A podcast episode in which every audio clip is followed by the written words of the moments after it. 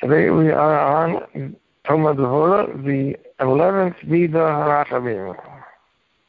Chesed La'avam. Yesterday we did Titan Emes Yaakov. We did Hashem gives Emes to Yaakov.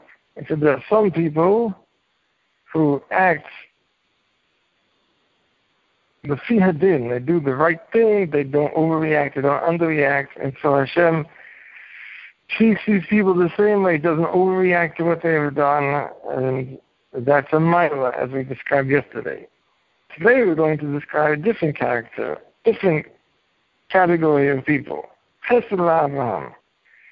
Also in the the Posuk of Hashem, Hashem, we have Chesed Abraham, Micha corresponds to Upasha, however that lines up. So now, Abraham. So, Haim, Amisnahagim, these are the people who conduct themselves ba'olam in the world Yeshua Sedin. They go beyond the letter of the law. Ka'avram Avinu, just like Avram Avinu.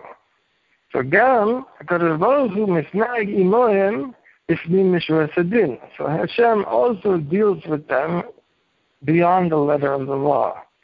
Einu ma'amid imohem hadin al He doesn't stand the din in full force against them. So he doesn't he doesn't hold them to the strict punishment, even strict, let's say they're not overdoing exactly what they deserve, he doesn't even do that. He does beyond the letter of the law. And I'll explain a little bit how this, some ideas of how this may work. Just like they uh, conduct themselves towards other people. That's chesed la'avram. HaKadosh Baruch Hu.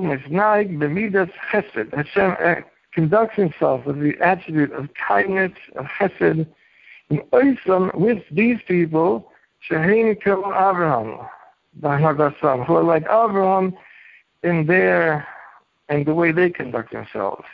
Now, we know, on one hand, Mida Keneged Mida. On the other hand, we know that Hashem doesn't overlook the slightest thing anybody does.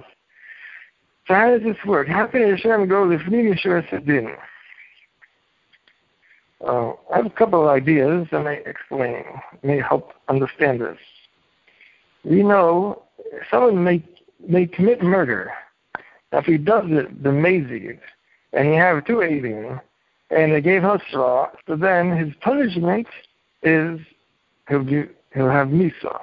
If there was no Avim, so then he gets Mitzvah Shaman, whatever he gets, if it was B'shoigeg, if it was B'shoigeg, so then the same act of, of, of the same the same outcome, he murdered somebody, so if he did the B'shoigeg with Avim in certain circumstances, so then he goes into Golis.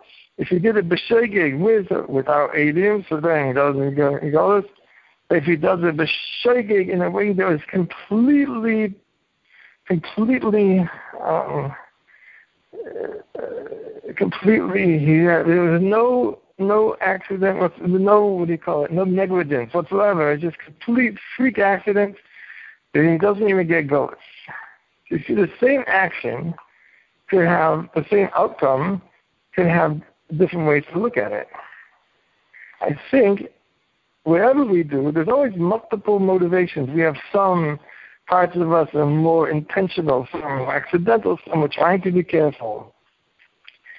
There's a, there's a chazal, let's say, that whatever a person does, there's a thousand angels, and if there's, if there's a thousand accusing angels, um, one thousandth of one thousand still says something positive about a person, and Hashem will heed, and, and depending on what, all sorts of things, Hashem will listen to that malach, and he'll listen to that angel and defend the person. So, so whenever a person does this, there's lots of different motives, lots of aspects, lots of ways to look at it, lots of considerations. So now, when you do the Fnim Din, uh, what is the person doing? Has somebody offended him? He could look at the person and say he was intentional, and I'm going to go get him, and, and, and he could be right. And the person, if it's an intentional act, you can take it to beis din, you can take it to court, whatever, and you can go uh, attack the person. You can go, uh, whatever, take them to din on what he did. Now you could say he did it accidental. He didn't intend all the different ways you look at it are going to mean you're going to react to the person, you're going to interact with the person in a different way.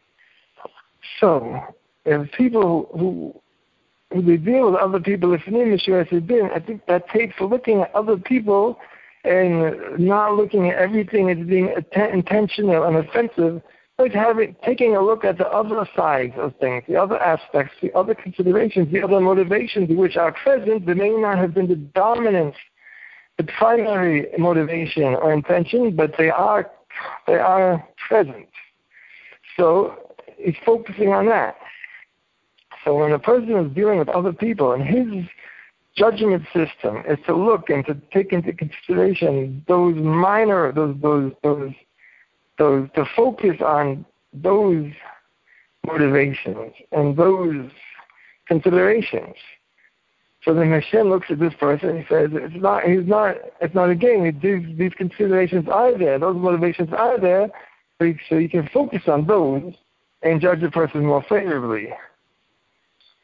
Because there was an element of accident. There was an element of just neg- of, of, of negligence. Maybe there was partially intentional. There's partly intentional, partly negligent. So, so there's, there's always room to, to have different views on the way a person acts and conducts himself.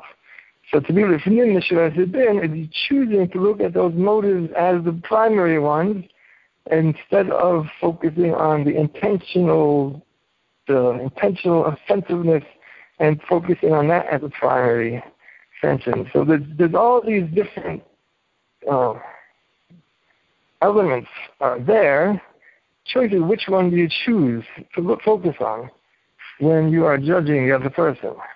So somebody chooses those more favorable intentions and those favorable circumstances and, explanations, Hashem, when judging that person, also chooses the most favorable way of, favorable way of looking at things. Okay. So now, so Gam Ha'adam, also a person. In Hayosh Shim Kol Adam Yemisnahig B'Tzedek V'Yosher V'Mishpat. If he deals with everybody with justice, justly, with the right way, he doesn't overreact, doesn't underreact. So, Toivim Hasidim, with the people who act, even even the the better the they're more righteous, they're more chassid, they're more pious, so the people that act more righteously and more piously, he should act them, towards them, the Fnimishur Sadin.